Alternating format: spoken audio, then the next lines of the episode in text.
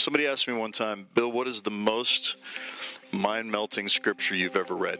It took me a second to go through the Bible. I actually took a, a long time to answer that question because I couldn't answer it right away. But I did come to an answer, at least for me. And where I found it was in, if you want to turn here, in John chapter 14. In John chapter 14, Jesus begins to talk about, I will ask the Father, and he will send you a helper, a spirit of truth. Uh, not just be with you, but be within you. And of course, if you've seen Jesus, you've seen God. He said, You've seen me, you've seen the Father. I and the Father are one. In Colossians 2, verse 9 and 10 says that in Christ, the fullness of the Godhead, Father, Son, and Holy Spirit, lived in that body. In Christ, the fullness of the Godhead dwelt in a body, and in Him you have been made complete. complete's a fun word because it means complete. It means there's nothing lacking. And that's who you and I are in Christ, complete, lacking in nothing. But that's not the verse that caught my attention. The verse that caught my attention was what Jesus talked about when he said in John 14, I'll ask the Father, he will send you a helper, the Spirit of truth, who not will just be with you, but in you. And, and, and, then he goes on to say, and in that day, John 14, verse 20, in that day you will know I am in the Father, you are in me, and I am in you. Now, I might have quoted that verse in my life a thousand plus times. It still gets me every time. I can't wrap my mind around that verse. I don't think any of us can. Uh, just when I think I grasp or I understand it, suddenly a, new layer uh, uh starts getting pulled apart for me. The day he's talking about, by the way, you can read earlier in the chapter, is, is when he's beaten death and when the Holy Spirit has come upon the church. Both of those things have happened. So, what he is saying here is actually a reality that's available for you and I right now. The knowledge, the understanding, and the revelation that, listen to this, there is no distance and separation between you and God. Now, ponder this with me for a moment. We're going to try to, I'm going to try to like just to peel this back from a number of different, different directions. This verse is like a diamond to me, and I like to walk around and just point out certain facets of it. And we could, we could spend all of eternity in this one reality. In that day, in other words, the day that we're standing in right now, here's a revelation that's available for you. You will know. Jesus says, first off, I am in the Father. Okay, I get that. You and the Father are one. So what's the big deal? There's so many perceptions that we have about Jesus when it comes to the Trinity Father, Son, and Holy Spirit. And, and part of those perceptions that we have actually has to do with our, our Christian history. Uh, we are, we are uh, graced with 2,000 years of history coming down to us today. And we have some beliefs today that we've picked up along the way that actually the early church didn't have. And uh, let me explain what I'm talking about. In the Old covenant in Exodus 19 when God gave the law to Moses. In the old covenant, we started out with 10 basic commandments, which are actually 10 declarations of who we are not so that we can actually see who we are. You're not a thief, you're not a murderer, you're not an idolater, you're not. That's basically telling us who we're not right? It's not commandments of what to do, it's a revelation of who we are not. It's showing us how God sees us. That's the deal. What we did is we started adding to those. And by the time Jesus shows up 1,300 years later, we've turned those 10 into 613. And they are so oppressively huge, none of us can keep them all. And so the law became an absolute crushing to the, the, spirit and soul of mankind to the point where there's no hope in pleasing God. And Jesus doesn't applaud how complicated we've made things. He actually shows up to bring us back to simplicity. As a matter of fact, our complications have so complicated the gospel by that point, or, or even our perceptions of God, that our perceptions of God now are simply a concept that's held in tradition that, that so blinds us to the reality of what God is like that we don't recognize Him when He's standing right in front of us. As a matter of fact, we are so married to our concepts of God that when Jesus, God in the flesh, challenges our concepts, this is what we do He's got to die. And we demonstrated our willingness as humanity to kill God to defend our concepts, which we still have a tendency to do. Well, see, now we're in a new covenant. A new covenant was introduced at a table. Jesus said, This is my blood, this is my body, this is my blood shed for you, my body broken for you. Do this in remembrance of me. This is the new covenant. Whoa, we've been under an old covenant with God for 1,300 years. You just said the words new and covenant in the same sentence. This is big. So, when did it happen? Jesus is hanging on the cross, and at one point he says this phrase, It is finished. And when he does, something amazing happened in the temple that was unprecedented. The veil between the Holy of Holies and all of humanity ripped from top to bottom. Now, we go, okay, wait, did that let God out or did it let man in? And the answer is yes, to both. It was God's way of graphically saying to us whatever barrier, it could be a curtain, it can be a concept, it could be an idea, whatever barrier is between you and me, anything in your life that creates an idea of distance and separation between me and you, where you have to do something to be right with me, is a curtain that's got to tear.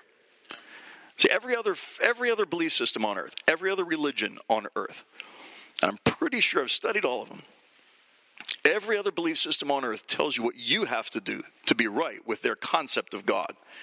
But only in Christ do we get a revelation of the lengths to which God would go to reconcile you to himself. That's what makes the gospel stand out so differently. So when that curtain tore, suddenly there's no distance and separation between the holy of holies, the presence and the glory of God, and humanity. Now, the, the crazy part about that story to me is that some priest, some priest, I don't know who, and I don't know how this went, but we know that they continued sacrificing for at least another 40 years. And that means that some priest looked at that torn veil and went, We got to put that curtain back up. Stop and think about that. You're just standing there and all this, you haven't seen behind the curtain. Only one guy gets to go behind there every year. And all of a sudden, from top to bottom, the veil is ripped. And somebody goes, Oh, we got to fix that. And we still do all kinds of curtains and concepts that we put up to create barriers and distance and separation between us and God. This is what religion does. Jesus came to tear down the veil. Religion has a way of trying to put it back up and continue on with the rituals.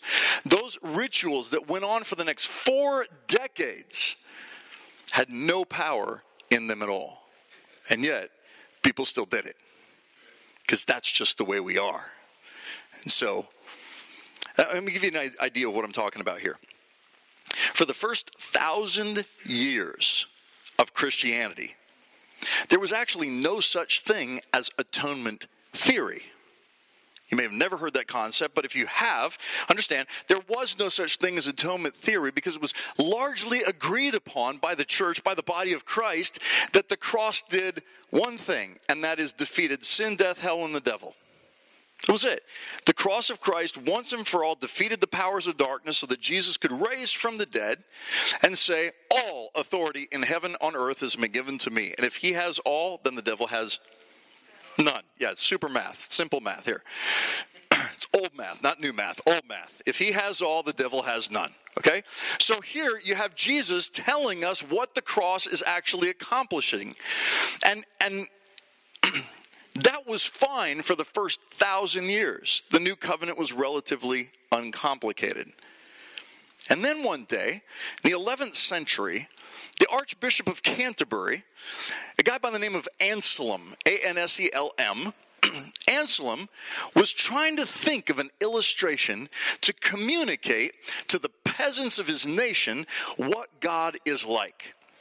And he grabbed a hold of his government system and he goes, Ah, I'll use that as an example. And in the government system of the day, you had lords, nobles, people who had nobility and something called honor. Honor was tangible. And that honor was a big deal. Uh, peasants had no honor, the nobles had honor. And the honor was really fragile. You could offend a lord's honor just by looking at him the wrong way. And when a lord's honor was offended, the Lord literally could not forgive the offender. No, no, forgiveness was seen as weak. So, to restore the honor, the Lord had to demand some kind of punishment and some kind of payment. Now, Anselm saw this system and went, Aha! God is like one of our feudal lords. And this is what he preaches. He says, God has honor. It's called holiness. Our sin has offended his honor, his holiness. Therefore, he demands punishment and payment. Ah, but Jesus came to become the payment and the punishment for our sins. And it sounds super good. As a matter of fact, that's the gospel I think most of us grew up hearing. There was a demand of punishment and payment for the, for the dishonoring of the holiness of God. People were like, they'd say things like, I remember hearing this back in youth camp. People would say, like, God cannot look on sin. He's far too holy to look on sin. And I'd raise my hand and go, So why did he go and look for Adam and Eve when they fell? It's not that God is scared to look upon sin. The gaze of the Father annihilates sin. He's not afraid of anything. He hasn't given us a spirit of fear, but a power, love, and a sound mind. He has no problem engaging with sinners. When he sits down at a table with them, he breaks bread with them. Why? Because his righteousness is more powerful than sin. In the Old Covenant, under the Old Testament, if you touched a leper, you were healthy. Your health was really fragile, but that leprosy was not. And when you touched a leper, that leprosy would get on you, and you would find yourself being infected by that person's disease. What does Jesus do? Under a new covenant, he goes and touches a leper. And what happens? His health actually infects that leper with healing. It's a reversal, right? And so now he's demonstrating to us the power of righteousness. In the old covenant was the power of sin. In the new covenant, it's the power of righteousness. Well, Anselm had come up with a, an idea just for a sermon illustration, but this sermon illustration took hold. People suddenly went, ah, God is like that. He demands punishment and payment for my sin.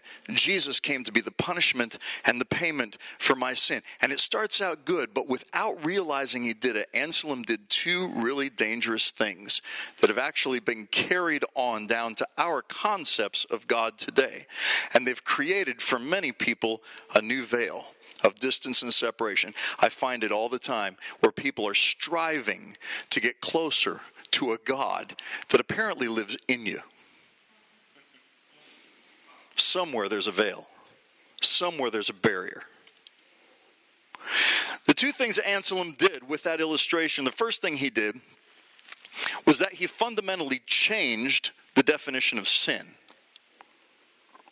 See, prior to the 11th century, sin was seen as very different. As a matter of fact, what he did is he attached legal and financial language to sin. Sin was now a legal and financial matter. What was it prior to that? It was seen, spiritually speaking, as a medical matter was not something that needed payment, it was something that needed healing. That's why when Jesus is hanging out with sinners, he's breaking bread with them and he's eating with them. The religious leaders of his day go, Why are you doing that? And Jesus goes, The sick need a doctor. James 5:16 says confess your faults your sins one to another and pray for one another that ye may be healed.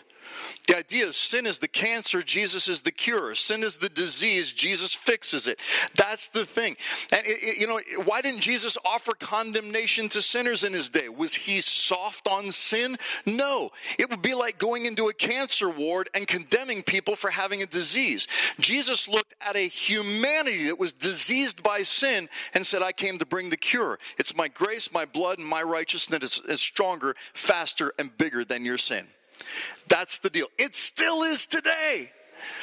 When we realize sin is an issue that needs healing, we'll stop confronting it with condemnation and instead we'll confront it with the power of God that brings healing, salvation, changes us from the inside out. It's still a medical issue. We don't know that though. Then what ends up happening is we find ourselves having to come up with a payment or a punishment. And if we're still struggling, then we figure that maybe what Jesus did wasn't enough. The second thing he did, and this is far more damaging, is he took the cross that for a thousand years had been aimed at your true enemy sin, death, hell, the devil and he turned it and aimed it at the Father. Now, God was your problem, and Jesus came to rescue you from an angry dad. Now, this caused a lot of issues. It still does today. I still run into people who are like, I love Jesus, but this whole idea of the Father, whew, freaks me out. Why? Because the Father seems to be waiting at any moment just to drop the hammer on us. And yet Jesus came to say, No, Dad, please don't hurt him. And it, what it did, it did is it put the, the Father and the Son at odds with each other. And, and the reality is, is that's never the way it's been. The Father and the Son are not at odds with each other in your reconciliation. Jesus did not come to rescue you from God. 2 Corinthians 5 says God was in Christ reconciling the world to himself. Reconciling means to bring unity through blood, to make one through blood. Jesus came to do something we had no power to do, and God, in Christ, by the power of the Holy Spirit, single handedly redeemed us and didn't even need our help. If you wanted to be forgiven of sin in the Old Testament, you, you, had to have three things. You had to have a lamb or a sacrifice, you had to have a high priest who offers the sacrifice, and then you had to have God sitting on the throne going, thumbs up, I approve. And now you get grace. But here's the deal in Christ, according to Hebrews, he is the sacrificial lamb. He's also the great high priest, and he's seated on the throne receiving the sacrifice. He does all of the stuff. So wait a minute. Wait, wait, wait. What are you saying, Bill? Are you saying are you saying that that I don't have a part in this? Oh no, you do have a part. Say yes to the invitation. What's the invitation? To be in Christ. To be in Christ. How'd you get in Christ? 1 Corinthians chapter 1 verse 30 says, "By his doing you are in Christ Jesus." That sort of takes our ego out of it, doesn't it? that just sort of takes the wind out of the sails of my pride. I really wanted a part in this. By his doing, I'm in Christ. Now, how did that even happen? Well, it has a lot to do with the formation of the new covenant. And the new covenant, I give it, I gave it a name that actually goes back to the very earliest early church folks. They, they, uh, they didn't know of the New Testament, by the way, as the New Testament. All they had, the early church for the first few centuries, all they had was the four Gospels. They had uh, the Book of Acts, and then they had Paul's letters. Those made up what they called the New Covenant, or the covenant of Christ. It was known as the Christic covenant. That's important to understand that I think this, this name to me is not just a fad. I think it's a really big deal. And, and here's why. Every time God ever made a covenant with man, the covenant was named after the man God created the covenant with. So the covenant with Moses is called the Mosaic Law. Abraham, the Abrahamic covenant, the Davidic covenant, and so on and so forth. When we think of the new covenant, we don't attach a name to it typically. And a lot of times it can subconsciously, I think, make us feel like we're the ones that created the new covenant with God when we said yes to Jesus. But that's not the way it works. In Isaiah chapter 42 and verse 6, God says through Isaiah, speaking of the Messiah to come, I will give you as a covenant for the people. That's an important verse because it actually tells us how the new covenant is going to be created. The new covenant is not made between God and you. It's made between God the Father and God the Son. God made the new covenant with Himself in Christ. Now, why is that a big deal? You didn't make it, so you can't break it.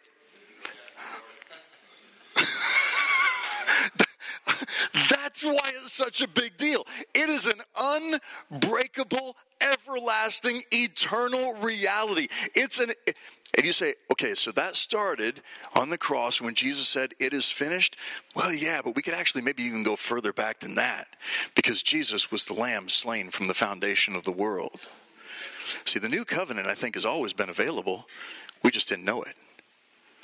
Jesus says in John 16, he goes, I have so many things. He looks at the disciples and he says, I have so many things I want to share with you, but you can't bear them now. I love that verse because that tells me that even beyond the disciples in the Bible, there's things that he wants to tell us. It's almost like he's itching to just, it's just, he's buzzing. You can feel the of the heartbeat of God going, I have so much I want to tell you, but you can't bear it now. And then he says this, but when the Spirit comes, when he, the Spirit of truth comes, he will guide you into all truth. What is he saying? You can't bear what would be released over you if I opened my mouth and said what I want to say. Why? Because every time Jesus speaks, new realities are created. Something happens. He looks at you and he speaks a word of destiny over your life, and he will always say things over you that are better than you think. You're like, I had no idea that that's who you see me to be. He says, I see you as a son, a daughter, a child of mine. I see you as a king and a priest. He said, I, I thought that was only for people who were born into it, kings, and people who were called into it, priests. Yes, that's who you are. See, if he told us who we really are, most of us wouldn't believe it. And so he gives us the Holy Spirit to walk us step by step into a revelation of what he's always known about you and the treasure that he's placed within you. That's the amazing thing about the gospel. So here, you and I have this new covenant relationship with Jesus. In that day, he says, You'll know I am in the Father. I and the Father are one. We are united in harmony in your reconciliation. I am in the Father. And then he says, and, second part, you are in me. Hmm, now that's interesting. That's my identity in Christ. You know that? That's your identity. Paul said it like this there's no male or female, slave or free, Jew or Greek, all are one in Christ. In Colossians 3:11, he goes, "Hey, guess what? There's no Jew or Greek, there's no slave or free." And then he grabs these two groups of people. There are no barbarians or Scythians. That doesn't mean anything to you and I. I mean, we know the term barbarian, that's not good. But the barbarians and the Scythians were the most hated, violent people groups of Paul's day. And Paul goes, This is what I figured out. There are no slave or free. There are no Jew or Greek. There's not even any barbarians or Scythians. He says this in Colossians 3:11, Christ is all and in all. I don't even know what you want to do with that. I don't know how to wrap my mind around that, but this is what I think Paul is saying. I've discovered that in Christ is our true identity, and, and in Christ transcends any costume based identity that you've grabbed a hold of and applied to yourself. So he could look at a barbarian and go, You only think you're a barbarian. You're actually not. You know what I see in you? I see Christ. And what's happening there? Is, is that a reality? Well, Paul chooses it as a perspective. He determines, by the time he gets to writing Colossians, he determines these people, he's going to look at people and see Christ in them before they even see him in themselves. What would it be like if we engaged people like that? In that day, you'll know I am in the Father. Jesus and the Father are united in our reconciliation. And you are in me. In Christ is your true identity. We're going to explore this more tomorrow night. By the way, I'll be here for two days. I'll be here tomorrow night and, and the next night. And Monday and Tuesday night, we might take the gloves off a little bit in terms of like time and what we do. So we, we so come back if you're feeling dangerous. this is just an introduction, okay? So, so in that day you'll know I am in the Father, He and the Father are one. United in reconciliation, and you are in me. In Christ is your identity, and it transcends, it elevates you above all of the limitations of race, gender, nationality, and social status. So in Christ becomes the, the great grace equalizer that lifts me up to actually believe I can be a priest and a king unto God and I didn't even earn it. I didn't do anything to get it. It was purely a gift of grace. That's amazing. But then he finishes with this because just in case you think, oh, when I say yes to Jesus, it's like a drop, I just become a drop in the ocean and I just disappear. No. He finishes with this last part and I am in you. Now, what does that mean when a holy God decides to come and live in this? It changes everything. He is the presence, the glory, the very glory of the Holy One that made the Holy of Holies the Holy of Holies. It wasn't the Holy of Holies because we put a sign on it and said it was. It was the Holy of Holies because a holy God dwelt in there. And now, that holy God, that same holy God that was a pillar of cloud by day and a pillar of fire by night has chosen to come and take up residence in you. You know what that means? You are the holy of holies. Remember back in the old days, you know, the Ark of the Covenant, we were scared to death because if you touched the Ark, you could die? Yeah, that's exactly what happens. The ark kills your flesh. The glory of God comes in and kills your flesh, your ego, and your pride. God is firmly committed to the death of your ego. The ark is just a word, aron. It's, it's a Hebrew word that just means container. It was a container for the presence of God. But you know what? You are the aron, the ark of the new covenant. I want you to picture this with me for a second. Just think about this for a second. Picture, picture uh, a priest in the old covenant, and he he like get ready to go behind the, the curtain and he's going to go and he's going to going to go and sprinkle blood and offer sacrifice for the sins of the people. For the whole nation. One guy offers one sacrifice for a whole nation. Kind of a good deal. And of course the whole nation is wondering is god going to accept the sacrifice? And every year he did. Now this guy goes behind the curtain and now he's literally seeing the glory of god. He's back there and there's the ark of the covenant. Now let's just picture with me for just a half a second. This priest getting behind the veil and he looks around to make sure there's no hidden cameras. And he walks over to the ark and he reaches out and he puts his hand on it. Nothing happens. The glory of God is literally hovering between the cherubim on the ark. It's like right there. He puts his other hand on the ark. Nothing happens. You say, Did this actually happen? No, no. Just imagine this with me for a second. And then, all of a sudden, making sure nobody's looking, he hoists himself up, turns around, and sits down right on the ark and dangles his feet off the edge. Just sitting in the glory of God. Now, I know what you're thinking. I'm sure you're probably thinking, no priest would have ever done that. That would have been suicide. That'd be crazy. That reveals a lie that we believe about our Father. Because when Jesus came to show us what God is like, at one point, children are coming up to him, they're crawling all over him.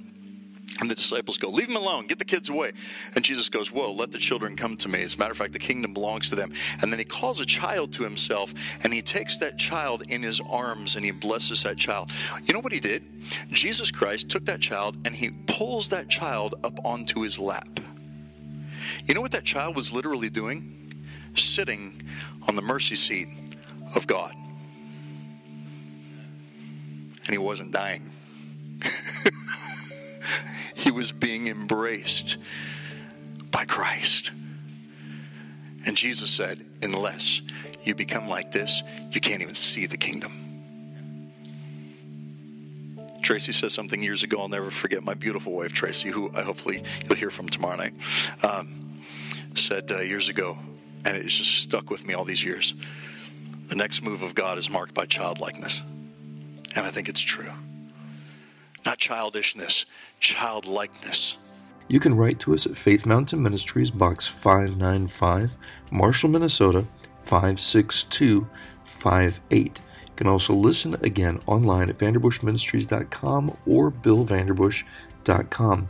To support the broadcast or podcast or the ministry, go to vanderbushministries.com and click the Give button. You can also find that button at billvanderbush.com as well. Thanks so much for listening. Till next time, may the grace and peace of our Lord Jesus Christ be with you all.